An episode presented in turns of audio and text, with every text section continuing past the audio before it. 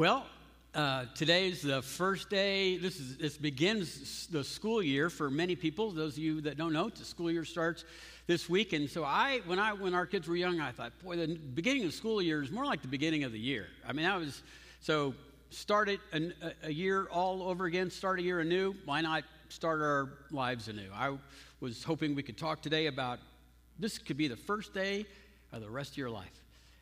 The passage we're going to look at today is, is written for just such a topic. We're going to look at Judges chapter 13 through 16. It's in your older testament. You can go there and I would actually, we're going to survey it today. You could read, I'll point out some things to look for in the details because it is not just the story of a man named Samson, it is a master's class in storytelling. When you see the details and what the author's up to so that we can learn from this man, Samson, it's beautiful. It's, and Samson is not, it's not just a biography of Samson and not just well told. Samson is iconic for all mankind. Like scholars ab- ab- abound to declare that Samson is, is representing Israel and, and all of mankind. John, the famous John Milton said this about Samson. He says, Samson is, oh, mirror of our fickle state.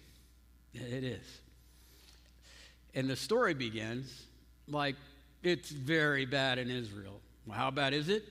It's so bad that it begins with that classic intervention by God in such a way that he makes himself known, obviously. He comes into the sludge and the slime of our own decision making and where it's gotten us and says, I'll take it from here.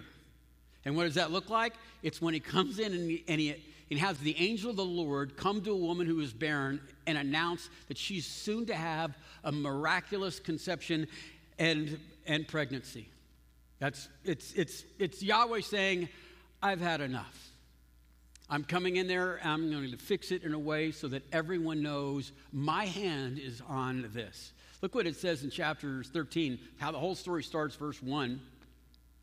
And the people of Israel again did evil in the sight of the Lord. And so the Lord gave them into the hands of the Philistines for 40 years. And then the angel of the Lord appears to a woman and he says to her, Behold, you are barren and have not borne children, but you shall conceive and bear a son. Now, this is the, this is the uh, important characteristic of this son. Now, therefore, be careful and, and, and drink no wine or strong drink, and eat nothing unclean, for behold, you shall conceive and bear a son, and no razor shall be upon his head, for the child shall be a Nazarite unto God from the womb, and he shall begin to save Israel from the hand of the Philistines. Shall be a Nazarite unto the womb, Nazarite unto God. What does that mean? The word Nazar in Hebrew means to separate, to consecrate, to abstain. Now we know what that what the Nazarite is, and typically it's a vow that uh, happens in a person's life where they just say, "I'm making a Nazarite vow for six weeks," and it's a vow to holiness. And we know the details of that vow when you go back farther in the Older Testament to Numbers chapter 6, where Moses says, This is a Nazarite vow. When any man or any woman wants to consecrate themselves, to make themselves holy for a period of time, I want you to be separate from these three things to show that you are separating yourself to God for holiness. Three things. The first one is to abstain from anything and all things grape. Do not drink from the wine or strong drink. Don't drink vinegar that's made from wine or strong drink.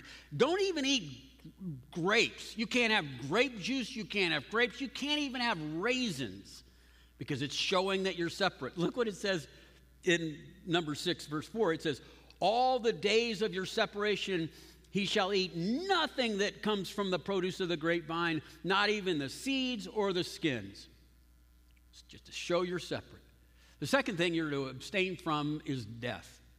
And because death is unclean, but it, he says, all the days of your vow, so that you're showing your, a symbol of separation all the days of a Nazarite, because God is holy, it says, father, your mother, your sister, your brother, you can't be in the room, you can't be near anything death because dead, because that is your, that separation is a sign of holiness.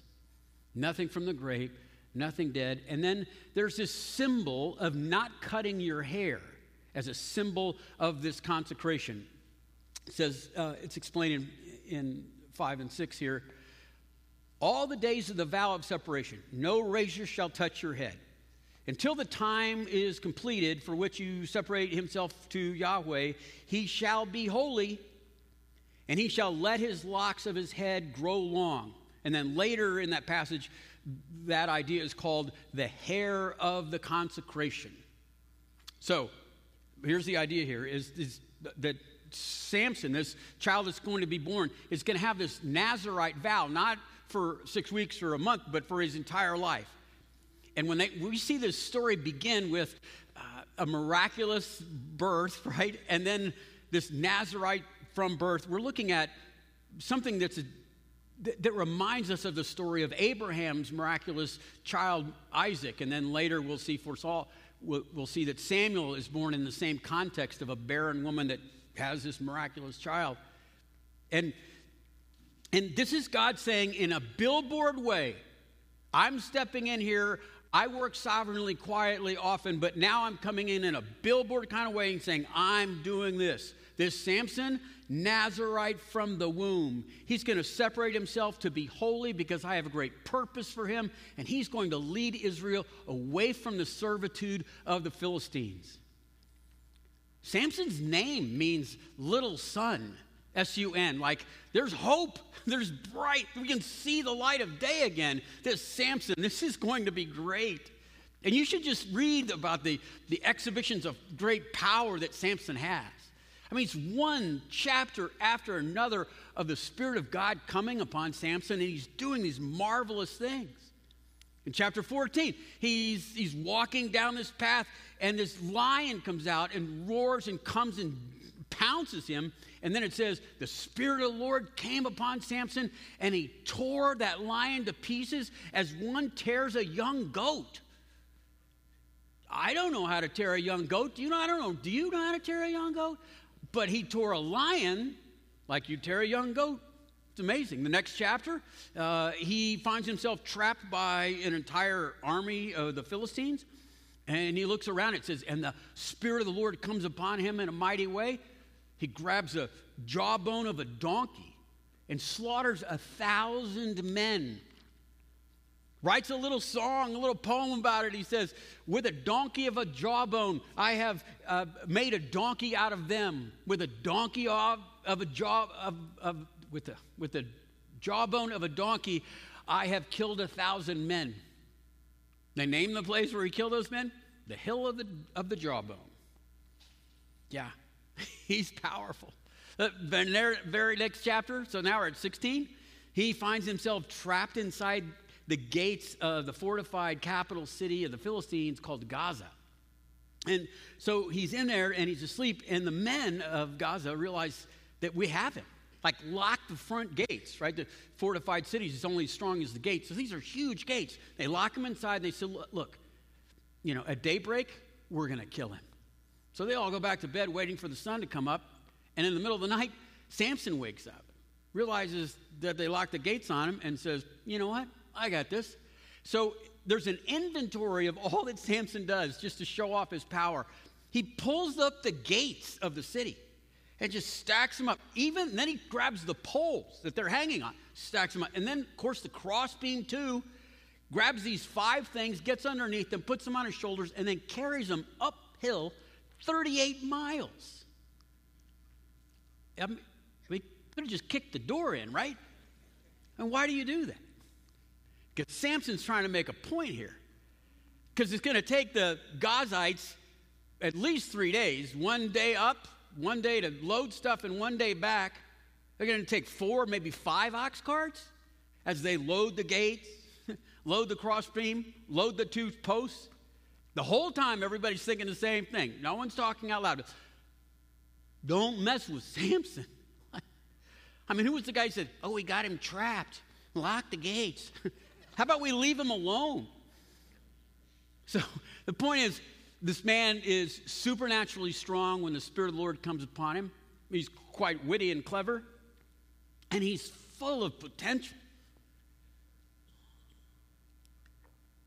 But before we like chisel a statue and put it in the middle of the town square or get us t-shirts where we got Samson flexing for us, that's not what the author wants us to know about his character.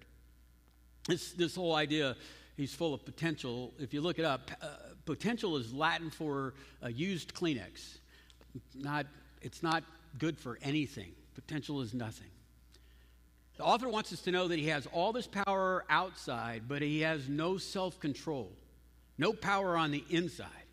As a matter of fact, every story of his supernatural power to get out of this trouble was because he couldn't control his passions that got him into the trouble.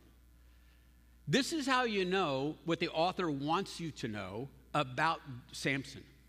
He's using this classic storytelling rule, and that is when you introduce a character, you're introducing who he is, essentially, in his soul. And so we need to listen to the first words that come out of his mouth, the, the first uh, conversation that he has, the first scene that he's in. And that takes place, our little son is introduced in chapter 14, verses 1 through 3. Let me read that. This is what the author says is the nature of this man. Now, Samson went down to Timnah, and Timnah he saw a woman from the daughters of the Philistines. And when he came up and he told his father and his mother, I saw one of the daughters of the Philistines in Timnah, and now I wanted her to be my wife. So the father and the mother said to him, Is there no woman amongst the daughters of your own tribe? Is there no one in all of Israel that you'd be interested in? Surely you could find a wife outside of one of these uncircumcised Philistines, right? He's making a point. And here are the words. But Samson said to his father, Get her for me. She's right for my eyes. She looked good to me. well, well, son, tell me about this girl. Like, how did you guys meet? What does she enjoy? What are her hopes? Has she met? Does she know about Yahweh? Huh? She looked good to me. Get her for me. Samson's famous demise is because he has two voids within his soul that will destroy him. He has two vacancies that will, ab- that will lead to him being killed. And again, these two like, lackings have been the cause of death for hundreds of millions of people over tens of thousands of years. He, these are not unique to him. These voids, if they show up, there's bills to pay. And so the author says, look, like, p- play c- close attention to these, because this isn't just a history lesson. This is a warning to every man, woman, and child. These things you must have. The first thing is this to know thy God. Know thy God. Samson was to be a Nazarite, holy, dedicated to the Lord from the womb. And that, that talks about God's holiness. God is holy, Samson is holy. And holiness means to set apart yourself from the mire of the world and set and then set yourself separate to Yahweh for his purpose. And when God says he's holy and you be holy, he's not he's not joking. God says, "Be holy as I am holy." Both testaments command this, and it's because God says, "Look, I am holy and you're in my image, you will be who you were meant to be when you are holy. And if you choose not to be, you'll destroy your own life. And that's what happens in Samson's. The real story of Samson, okay, the way it's told here, it's just this rapid fire renouncement of, of each of the conse- each, each of the commitments of consecration. I mean, it's chapter after chapter of him dropping his distinctives to make him separate from the world, like he's embarrassed to have them, instead of being honored to be chosen by God. And so when you look at it, it's like it says, avoid all things death, because God is life.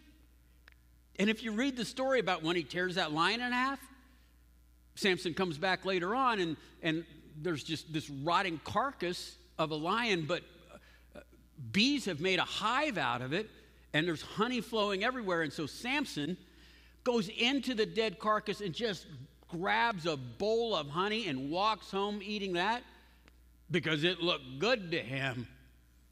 And then when he gets home, it says he brings his parents into it without them knowing. Says, "Hey, you want some of this honey? It's really good." He has no respect for, for his vows. He's supposed to have an anaphylactic allergic reaction to every single thing grape.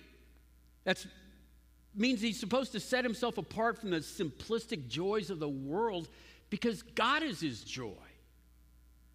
And again, you read the stories and you can see that his you know, his wedding celebration to his Philistine wife begins with a seven day feast with his Philistine groomsmen.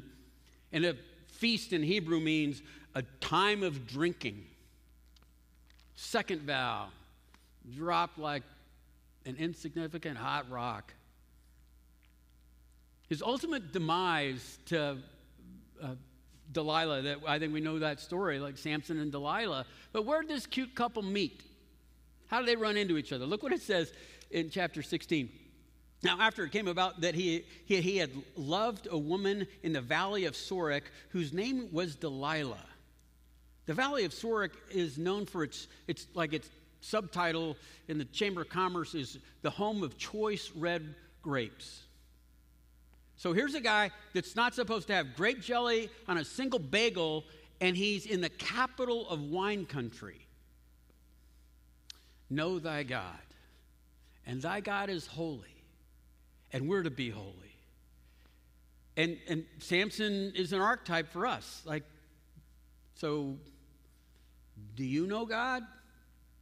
The God that's in the Bible? Do you define God, or does God define you? Who chooses what is right and real and true? Do we do we just look at the passages that we enjoy or the passages that make us uncomfortable and then we have to choose like are we going to change our lives or do we negotiate and debate and rationalize and say yeah it was you know. It uh, do we do what we must do? And this is no easy thing but do we do what we must do to hear the quiet whisper of god's spirit in our souls or is it a nagging gnat that just gets chewed away so we can get on with what we were going to do anyway. Samson would tell you he had an 80% commitment to his Nazarite vow. It's like saying an uh, 80% commitment to your marriage vow. Ask your mate what they think of that. Know what holiness is about God. It is separate from the world to Him for a purpose to, to be his instrument of his glory. And yet, Samson is constantly separating himself from God, right? So he can separate himself to the world. And Samson, find, we find this storyline is he's just, it's just a script of a failed life. It's a script of a person that failed to know God. That's one of the voids that he had in his soul. The second absence that he has that we need to take to heart is he did not know thyself. You have to know thy, you have to know who you are, know thyself. In a single sentence, Samson can be defined as a person who chose to allow his passions to rule his life. Samson chose, it's not a victim, to allow the passions of his life to rule his life. His story is, is just he's pursuing women that he's not even supposed to know exists. And then on the other hand, he's having these raging, angry vengeance sprees. And the way it's written is he, he, it's, it's pursuit of lust and a pursuit of revenge. And then there's another pursuit of lust and another pursuit of anger. There's another pursuit of lust and a final pursuit of anger and rage. And each and every supernatural event that we read about here, that we were impressed with, it's because he got trapped by his own lustful passions. And God, in his mercy, said, I'll use that to kill the Philistines off, I guess. Proverbs 16 states it very clearly. Whoever is slow to anger, ooh, patient. Whoever is slow to anger is better than the mighty, and he who rules his passions is stronger than he who can take a city. Samson is strong as a war horse, but he's unbridled and just brings destruction to everything he touches. He has no power over his passion. He can tear a lion in half, like in midair. But you send a 90 pound female into, into the ring with him, and he taps first round. Goes down every time. So just like understand this that this Samson, who's like the little sun, is supposed to bring hope and bring us uh, life and bring us brightness. His story is, is just a series of repeat offenses. His, his, you know, the gate story in Gaza where he, you know, took the gates up and Gaza is a fortified capital city of the Philistines. Why was he even there? Because he was visiting a prostitute. Oh, okay. And then the, the author writes it in such a way he flees Gaza to run into the arms of Delilah uh, and falls in love with her. Delilah's name means the weak one, the weak one against the strong one. Who, in what way? And if you, uh, she's offered like a lifetime of income to entice him to find out what his secret to the, his strength is. Can you imagine that interaction? Hey, Samson, what's, what's a Nazarite like you doing in a place like this? Do you visit Napa Valley often? Why is he even there? John uh, 14, uh, Judges 14, verse 5 explains the whole, what, what's happening here. And the lords of the Philistines came to Delilah and said to her, Seduce him, entice him is a better word, entice him to see where his great strength lies, and by what means we may overpower him, that we may bind him, that we may humble him. Now, who's going to write a poem and a song? And so she goes to him and entices him, Tell me your story. And she's not subtle. How can you be like any other man? And he lies to her and it doesn't work. And then, how can you be like any other man a second time? He lies to her and it doesn't work a second time. And then he lies, to, she asks again, How can you be like any other man? He lies and it doesn't work a third time. And listen, if you're thinking when you read this, you're supposed to be going, This, this sounds like a rerun from chapter 14 where his Philistine wife enticed a secret out of him. There's no creativity in this story. And then, and then now, right here, it looks like the record is skipping because she asked the exact same question three times in the row. And so, as readers, we're supposed to be looking at this and we're supposed to be uh, yelling at the script, at the, at the main characters, yelling like, Samson, do you see what's going on here? This isn't the first time. Have you learned nothing from your previous failures? I mean, she keeps asking you the same question again and again. You just need to get out of there.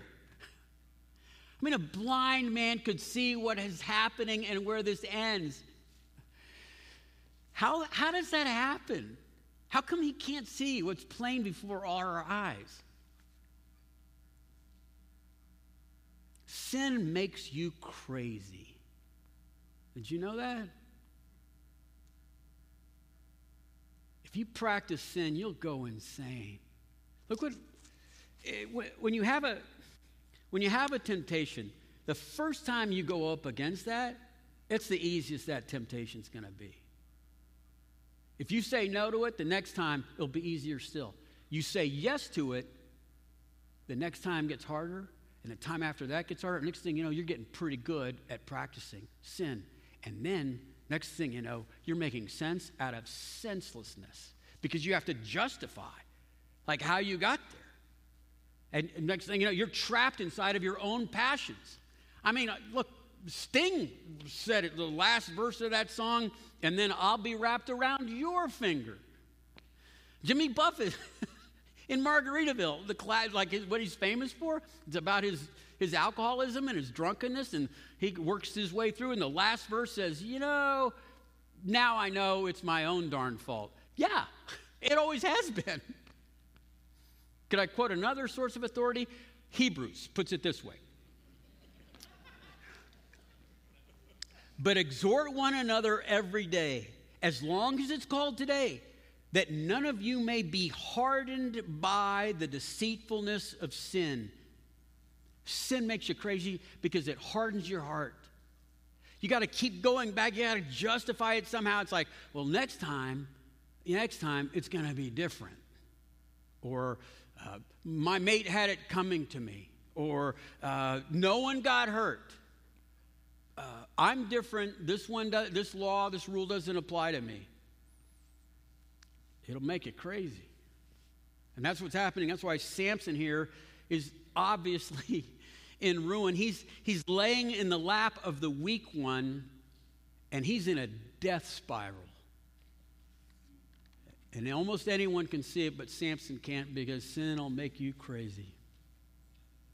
Let's read it, uh, what happens next. And then she, this is Delilah, says, how, how, can I, how can you say to me, I love you, when you won't share your entire heart with me? You've deceived me these three times and, and have not told me the secret to your great strength.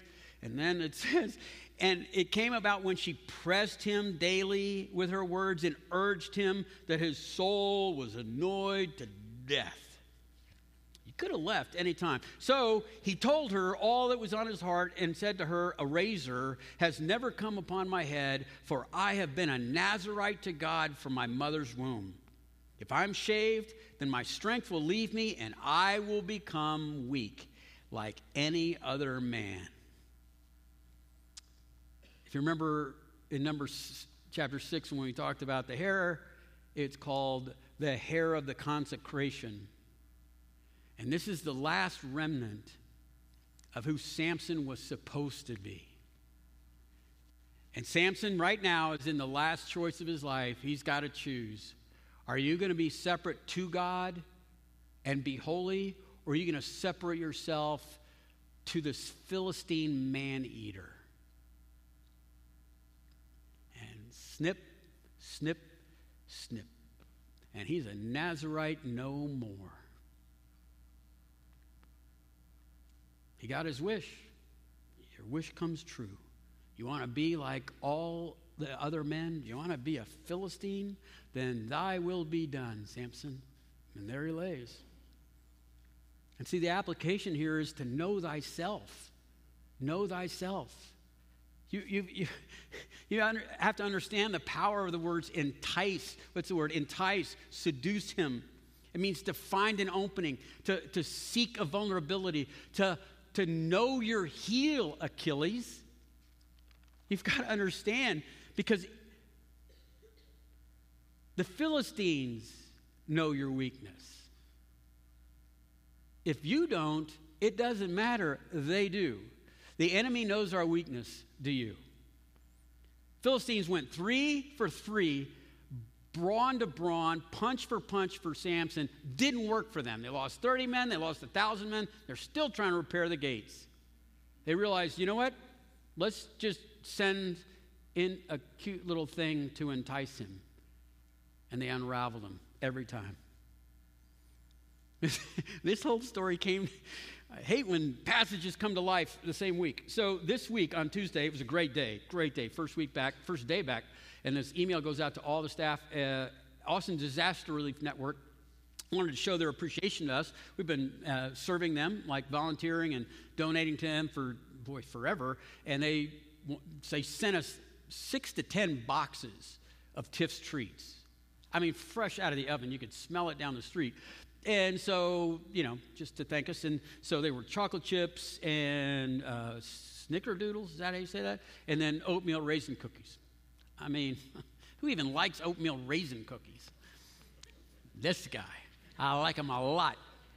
So, anyway, I got over there in time. There was still plenty left of everything, and uh, got me an oatmeal raisin on the way in. And then on the way out, I was able to finish and have a second one on my way to lunch went to a ton of meetings and then 4.30 i'm done i go downstairs to the workroom the kitchen and the, the, boxes are mostly empty there's not a chocolate chip to be found i mean they're all gone two snickerdoodles and almost every single oatmeal raisin cookie.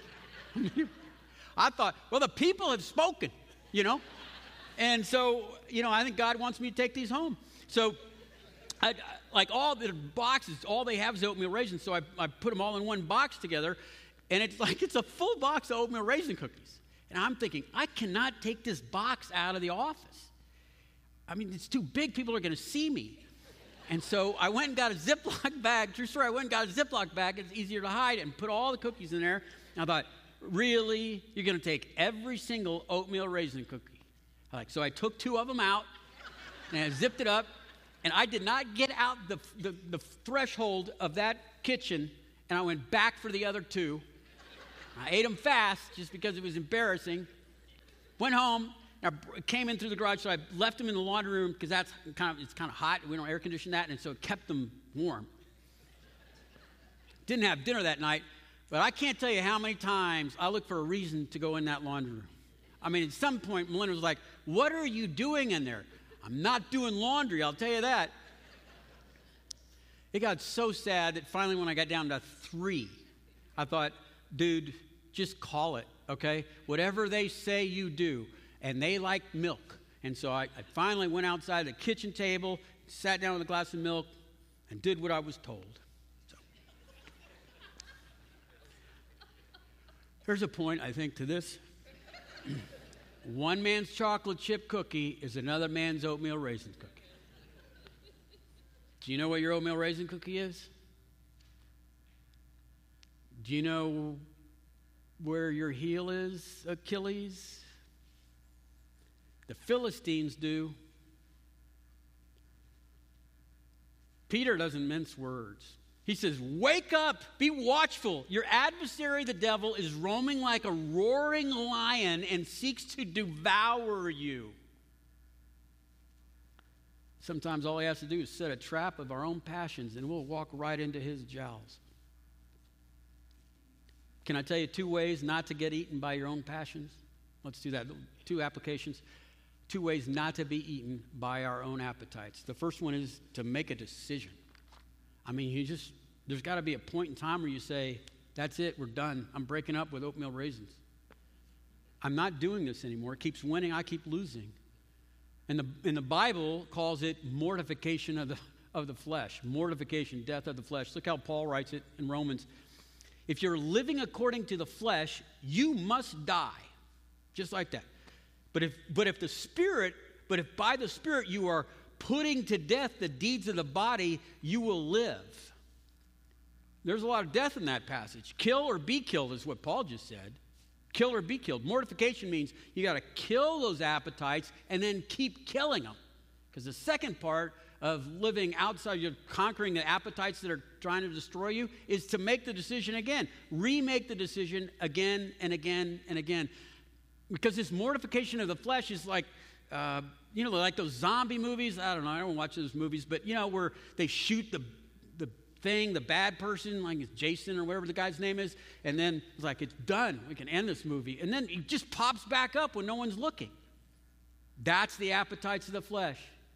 You shoot it, you kill it, make that decision, and then you just keep making the decision. Might I add, will you kick this thing while it's down? Because sin can make you crazy. It'll make your, it'll harden your heart. It's, uh, you got to make a decision. I mean, this passage is interesting. You got to, you have to choose. Something's going to die here. if you choose not to choose or remain passive, your appetites, your passions, your anger, your lusts, whatever it might be, it says you will die.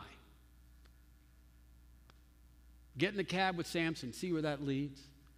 Or it says, You will by the Spirit constantly be putting to death the passions of the flesh. And you cannot do this alone. Eh, remember the Hebrews passage? Let's look more closely at the Hebrews passage. But exhort one another every day. But exhort one another every day, as long as this is called today, because for, for none of you may be, I'm sorry, that so that none of you will be hardened by the deceitfulness of sin. How do you keep from the deceitfulness of sin crouching over you? You look for someone that, look what it says, to exhort one another every day. So we, we work together. We find people that can help exhort us so that we don't get hardened by the sin that we're so attracted to. Because one man's chocolate chip is another man's oatmeal. I can help you in that area, and you can help me in my area. And that's why that's why we do, like, get involved here. And one of the reasons we meet is to find someone to exhort us. And if you, like, really get trapped in something, we have a ministry called Celebrate Recovery. It's glorious. It's for people that are trapped in a hurt, hang up, or habit. And they need like special judo skills to be able to get out of those. And they work together that way. But it's mostly people coming together to exhort each other. That's how you do it. You make a decision, you keep making decisions. Let me tell you how the story ends. It's a warning of life. He's eating from a dead carcass. He's drinking all the wine he can get his hands on. And now,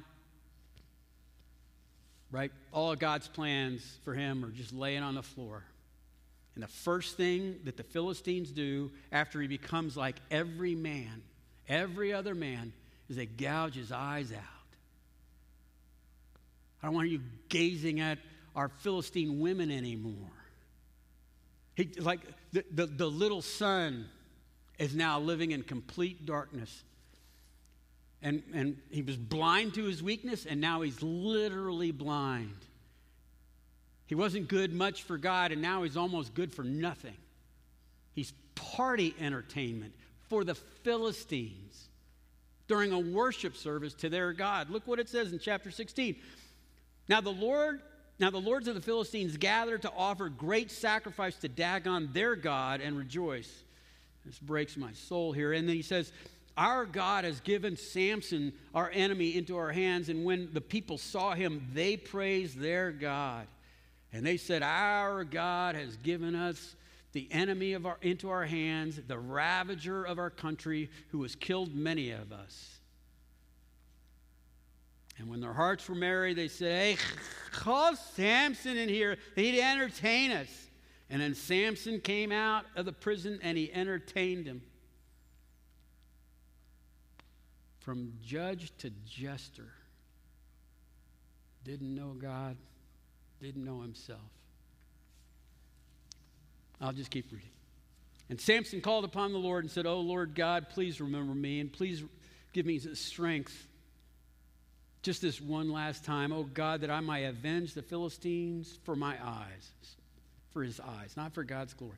And so Samson grabbed the two middle pillars of the house that he had rested in and he leaned against them, his right hand on one, his left hand on the other. Here's, you can read it for yourself. And Samson said, let me die with the Philistines. And then he bowed with all of his strength, and the house fell upon the lords and upon all the people who were in it. And so the dead whom he killed at his death were more than those who he killed during his life. You wanted to be like a Philistine? Now you can die like a Philistine. Thy will be done, Samson. And guess what? Thy will be done, God. God is sovereign. He was out to destroy the Philistines, and he did it with or without Samson's commitment to the holiness of God and his Nazarite vow. So, the last application. It's the beginning of a new year for many people. It's our calendar in our head. How about we just start over? How about today be the first day of the rest of your life? How about we take a Nazarite vow? Because Samson's not just a biography about a man, Samson is a biography about all mankind. O mirror of our fickle soul state. Take a vow of holiness. Make a decision and then keep making that decision. You could, you could follow the Nazarite outline, uh, right? Stay away from all things unclean. Anything that's unclean. It's not righteous and good and noble. Just stay away from it, right? away from to dedicate yourself to the Lord and His holiness. Maybe literally, strong drink. Whatever. Insert your oatmeal raisin cookie there. I will, uh, I will separate myself from that. I mean, you might even not even get a haircut. I'm not going to cut my hair for six weeks. I'm in so much trouble for this one. So, like something, maybe some kind of symbol that says, I'm making a vow. I'm going to do this until it becomes a habit. I want you to seriously think about coming back next week. We're going to start the book of James, and James is a book that'll teach us about how to know God and how to know ourselves. Literally defines what a true faith is. And we can, we can become a church of Nazarites. Because Solomon's story, like in drama, is called a tragedy because it didn't have to, it didn't have to be. Any one of those, any one of those storylines, he could have stopped and changed his trajectory. And I'm asking you hey, you want to start over? You want to start anew? Want to make a vow, make a decision, and keep making that? Let's make a decision to be holy. Let's start it with a prayer. Will you join me in that prayer? Lord, I would, I would ask that uh, your spirit would speak to ours and that we would hear your convictions about places that we played where we should have never been. Why are we in Gaza in the first place? The Valley of Sorek. And I wonder, and we, we stop and we wonder, why do I keep failing? Because sin makes you crazy. Lord, I, now I see that and I say, Lord, I'd ask that you would help me abstain and separate myself from the things that are not holy and that destroy me, not for my sake, but for your glory. I'd ask that we would separate ourselves for your holiness, that we'd be distinct away from the sludge of the culture and enjoy the presence of your spirit in our lives. You might give us power. Lord, I'd ask that you'd make us a church of Nazarites a church filled with people that enjoy the holiness of who we were meant to be for your glory. And we pray this in Jesus' name. Amen.